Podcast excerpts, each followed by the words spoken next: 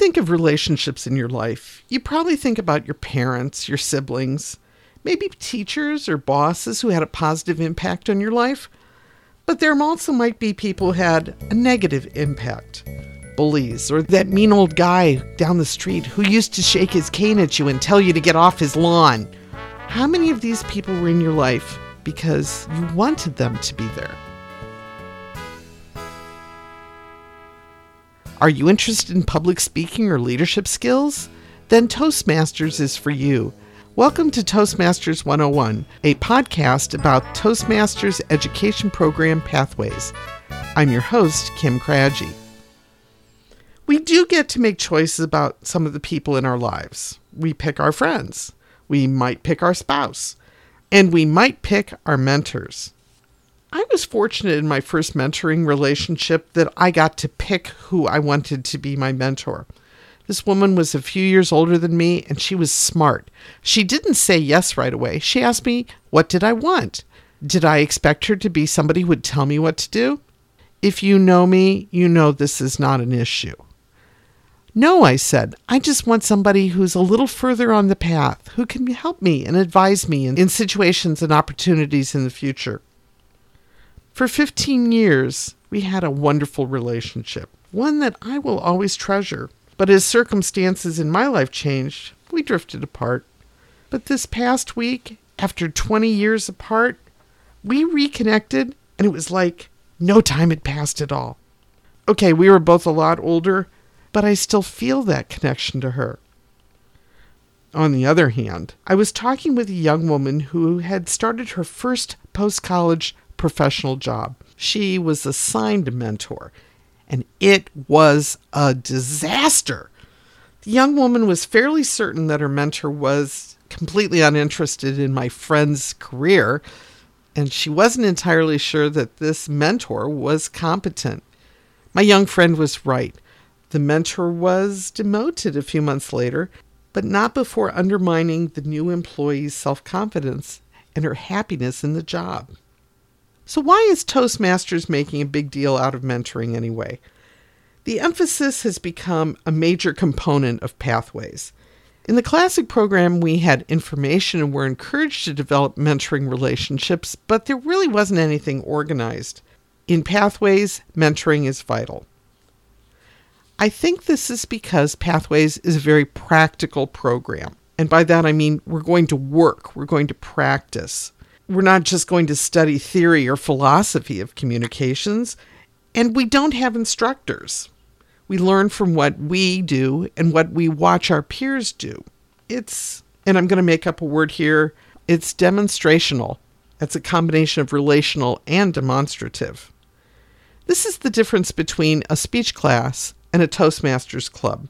This is the reason why Toastmasters is pushing more mentor protege relationships in the clubs you may be assigned a mentor. You may be asked if there is someone you would like to be your mentor. I think the point is that you can have a mentor who should be able to do a few things, like show you the Toastmaster meeting ropes or encourage you to give your first three speeches in a reasonable amount of time. And I'm not talking about nagging, but sometimes we need a little gentle push up onto the stage. This mentor should help you fill the club meeting roles, coming alongside you to train if that's all you need, or stand beside you if that's what you want. This mentor can comment on your speeches, both before you give them and be your evaluator after you complete them. I have a friend who serves as a mentor slash coach. Yes, I know they're different things, but he prefers to be called a coach. I prefer to call him my mentor. I used to wonder what I brought to this relationship. It seemed pretty one sided for a very long time until he reached out to me one day and had a role that needed to be filled in the next 24 hours.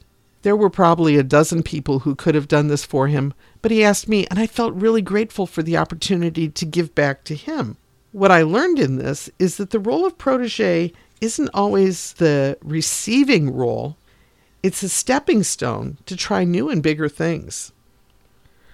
As I've said in a previous podcast, the new member or protege provides tremendous value in evaluations. A new perspective is incredibly important to speakers, especially if the speaker or the mentor is far ahead of the protege on the path. Sometimes mentors need to be reminded that what they see now as molehills were mountains at the time.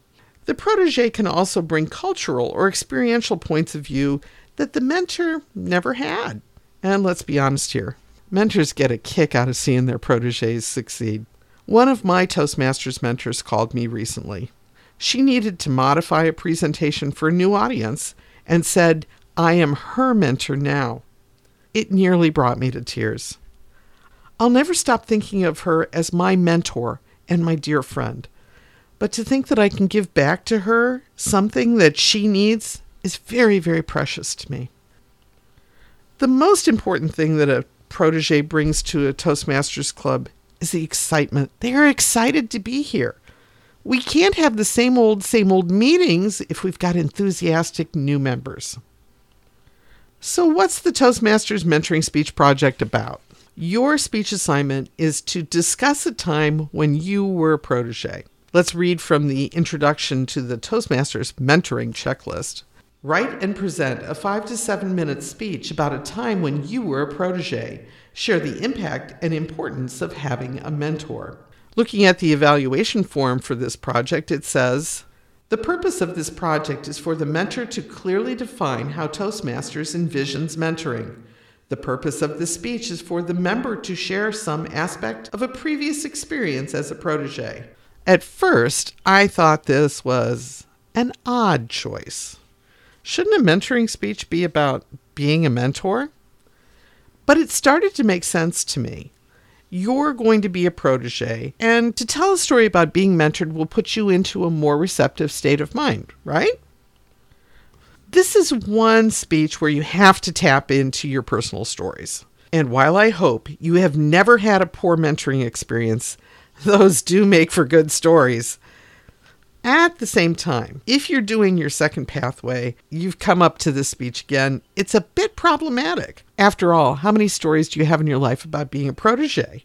Since this podcast is supposed to be for beginners, why am I talking about repeating a speech? Why don't you just repeat the speech you gave before? Because you're a different speaker now. Look, if you want to go back and give that same speech and redo it, that's fine. There's no law against it in Toastmasters, and we actually encourage it in Level 1 Project 2. But you've probably completed a lot of speeches since you wrote that speech. You've learned a lot more about speech construction and delivery. That old speech might not suit you anymore. And I'll go out on a limb and say it doesn't suit you anymore. I've tried to repeat my favorite speech a few times. It was my third speech in Toastmasters, and despite the fact that it's about my favorite book, The Count of Monte Cristo, a book filled with sword fights and swooning women, that speech, that speech, oh, that speech, oh, I should have left it alone. There's no redeeming it. I could write another speech about the exact same topic, and it would be a far better speech because of all I've learned in the years since then it doesn't suit me any longer. Let me encourage you to look forward, which isn't to say you can't reuse old stories. Absolutely, you can and you should, but write today's speech for today. One way to look at this speech assignment is to present how Toastmasters envisions mentoring. That's how I did it for my second mentoring speech. I focused on the difference between a coach, the one who directed me in how to repair a, broken ceiling fan, and a mentor, the one who encouraged me to try to do it myself. It ended with one of the single best puns of my entire speech life. There were groans, I tell you, absolute groans. It was magnificent. By explaining the difference between a coach and a mentor, I was able to tell a story about being mentored without repeating myself. The story of my ceiling fan, frankly, it wouldn't have filled a table topic speech. But by combining it with mentoring, I built a speech I'm really proud of. That may be a great way to go, is to find a current example in your life. It might be small, but if you can build it into the whole coach mentor relationship, you might produce a fairly good speech that'll meet the time requirements. I'm looking at doing my third pathway this year. That means another mentoring speech, I have no idea what I'm going to do, but give me time. I need to come up with another really great pun to end it. In our next podcast, we look at the speech project electives in level three and why I think there are four you should do. Our music today is from Incompetech.com.